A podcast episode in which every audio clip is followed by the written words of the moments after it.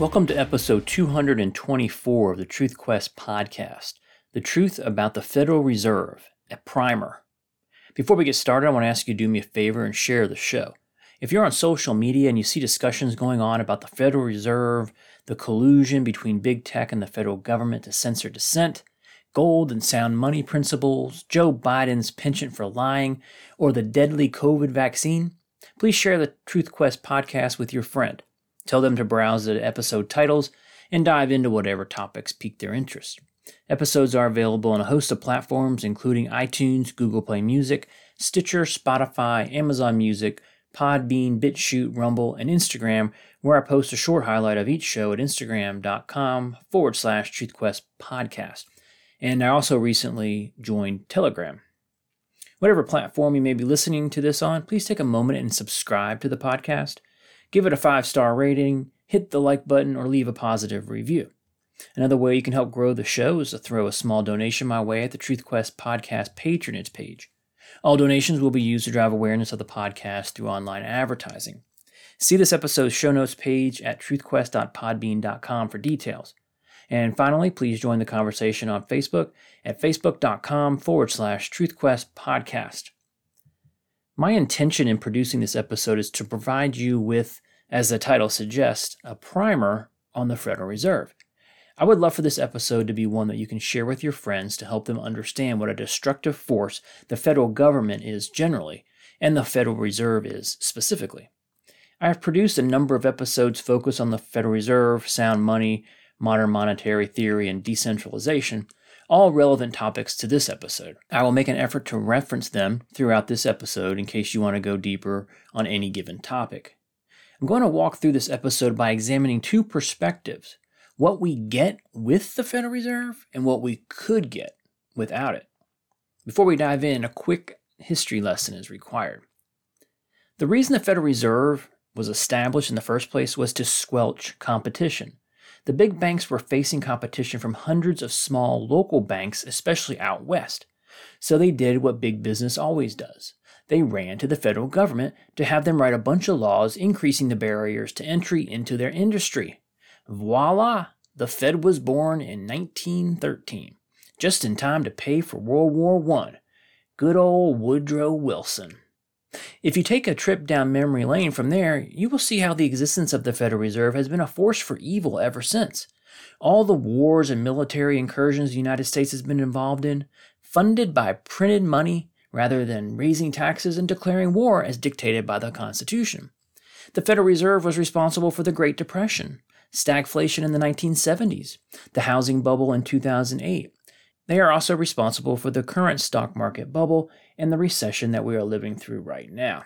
Much more on that as the episode progresses. By the way, check out episode 27 for a deep dive into the history of the Fed and episode 28 to examine the results of it. What do we get with the Fed?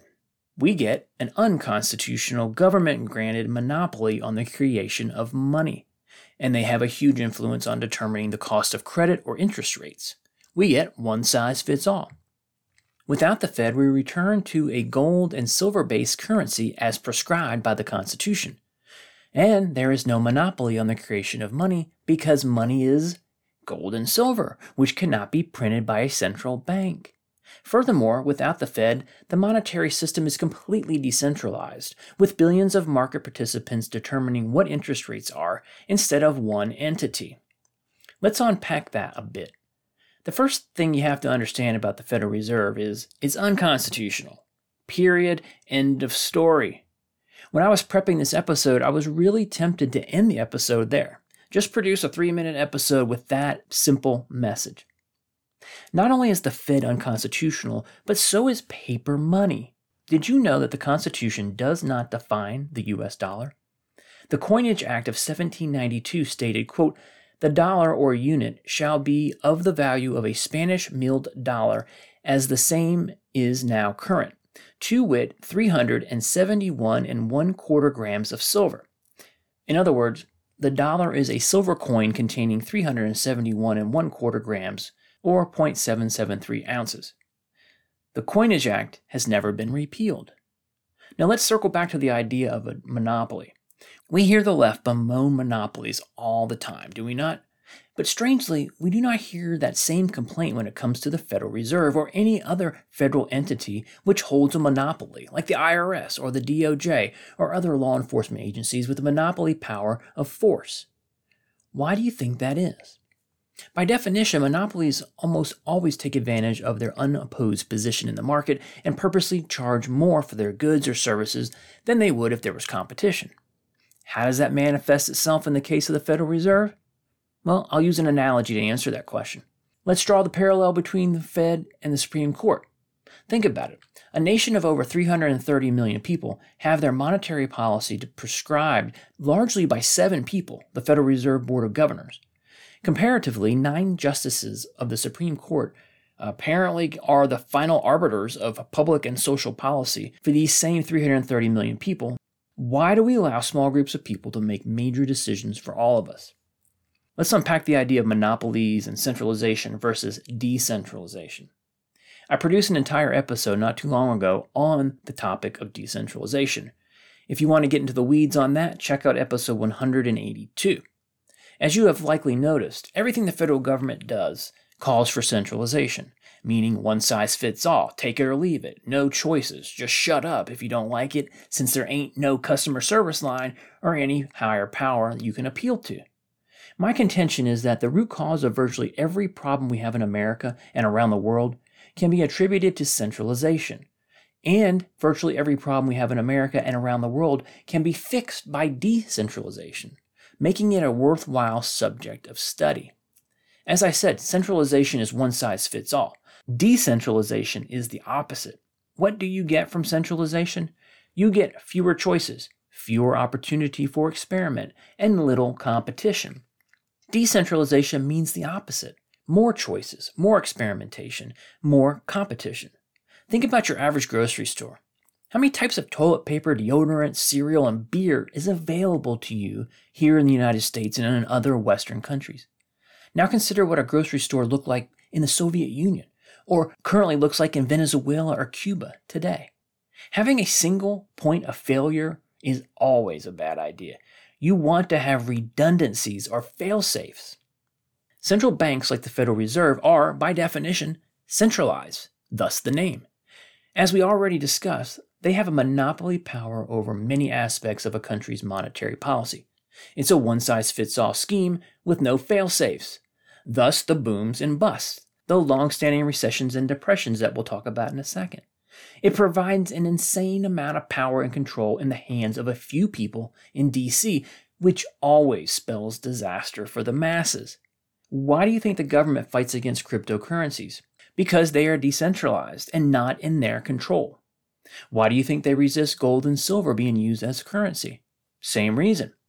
Why are they pushing a digital currency and moving away from cash? so they can have 100% control over the money and track your every transaction. Ultimately, they will control what you can spend your digital currency on. It's just a matter of time.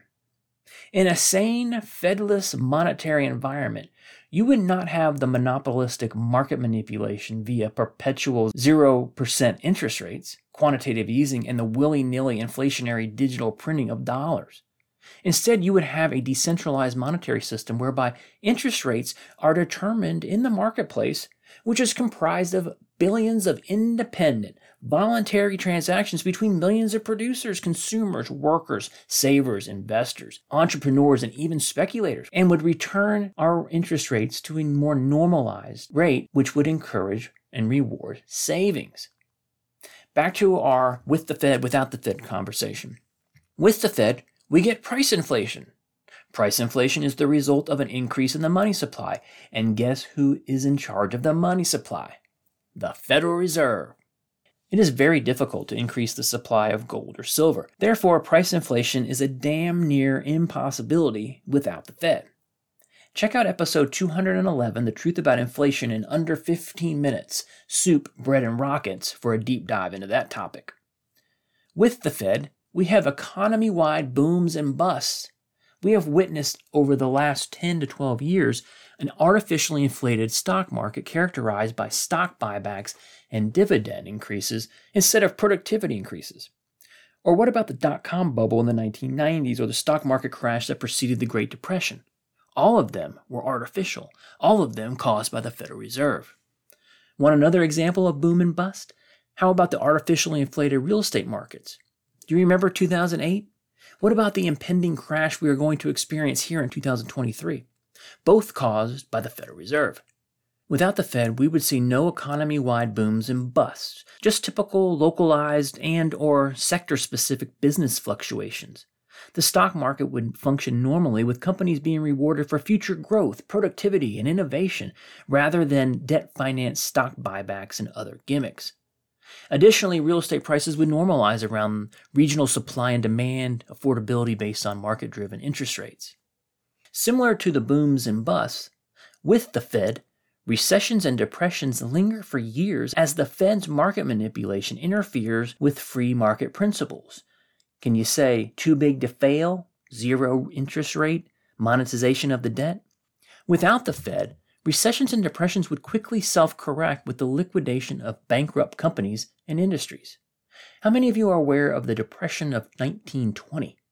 I suspect not many. That's because it was over and done very quickly because the government, i.e., the Federal Reserve, did not intervene. They let the free market sort things out. No too big to fail, no bailouts, just bankruptcy. Which leads us to our next category bailout or bankruptcy. With the Fed, you get the former. Without the Fed, you get the latter. It's important for you to understand that bankruptcy is an economic good. Does that sound counterintuitive? It serves as a cleansing mechanism in the economy. It clears the deck of failed businesses with its assets being sold off to companies that can make more productive use of them. The employees of the failed companies move on to greener, more productive pastures as they are reallocated in the economy to firms that are profitable and productive. They are dead weight to the economy working for the failing business, just like most government employees are leeches on the economy because they add nothing productive to it. With the Fed, we get arbitrarily suppressed interest rates, which discourages savings, hurts those on fixed income, the poor, and savers. Think about it. What is the incentive to save if the interest rate you earn is nominal? Instead, you go out and seek higher yields elsewhere, which means more risk. You see this today.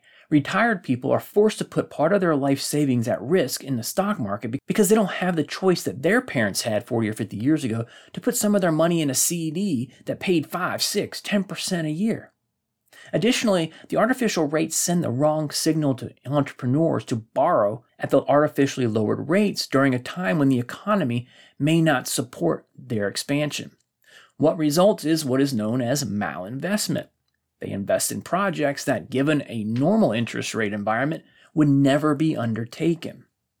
You're going to be sick of hearing me say this, but without the Fed, we would have interest rates determined in the marketplace comprised of billions of independent, voluntary transactions between millions of producers, consumers, workers, savers, investors, entrepreneurs, and even speculators.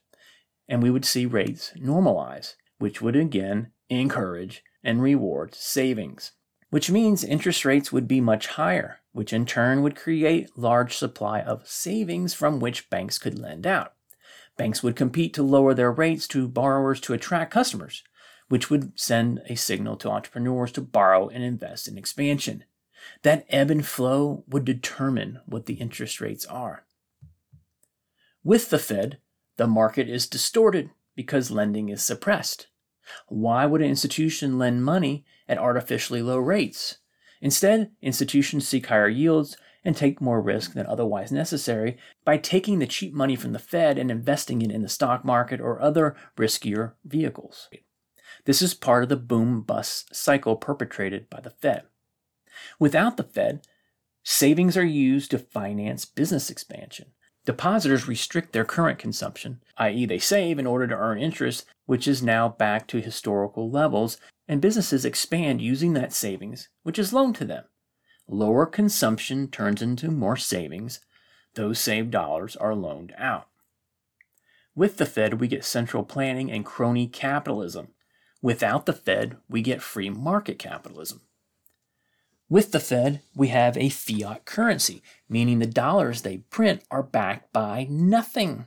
No semblance of a precious metal standard or a gold standard. The Fed can conceivably print unlimited numbers of US dollars. They literally create them out of thin air by quote unquote buying US Treasury bonds, which are, of course, themselves created out of thin air. Without the Fed, we would have what's called sound money, possibly backed by gold and silver, both of which are scarce, limited, and cannot be created out of thin air because they must be discovered, mined, and minted. They are rare, durable, portable, and divisible. This, of course, would solve the price inflation problem we just discussed. You can't inflate the money supply when the very thing you use to back it is rare. Check out episode 62, The Truth About Gold and Sound Money, for a deep dive into that topic. With the Fed, both the welfare and warfare state are fully funded, guns and butter. Without the Fed, neither would be financed to the insane levels they are currently. I can't help myself. I have to briefly mention the constitutionality of welfare and warfare. Number one, federal spending on welfare is completely unconstitutional. All of it, from food stamps to Social Security disability to Medicare, Medicaid, housing subsidies, every dollar transfer from DC to an individual should be abolished. Number two, the Constitution does indeed make provisions for a military, specifically in Article 1, Section 8, which reads in part The Congress shall have the power to declare war, to raise and support armies, but no appropriation of money to that use shall be for longer term than two years to provide and maintain a navy, to make rules for the government and regulations of the land and naval forces, to provide for calling forth the militia, to provide for organizing, arming, and disciplining the militia. To that point, do you hear anything about an intelligence apparatus that spies on a candidate for the presidency of the United States, that spies on the citizens of the U.S. without a warrant? What about military bases all over the globe? Did you read that into those provisions? Oh, and that pesky clause about Congress declaring war. I mean, what the hell is that shit about? Everyone knows the president is the commander in chief. He just picks up the phone, and next thing you know, the bombing commences. Getting back on track regarding the Federal Reserve, guns and butter, welfare and warfare. Without the Fed, Congress and the president would have to tax the public to pay for all their bullshit pork projects rather than rely on the Federal Reserve to print the money out of thin air.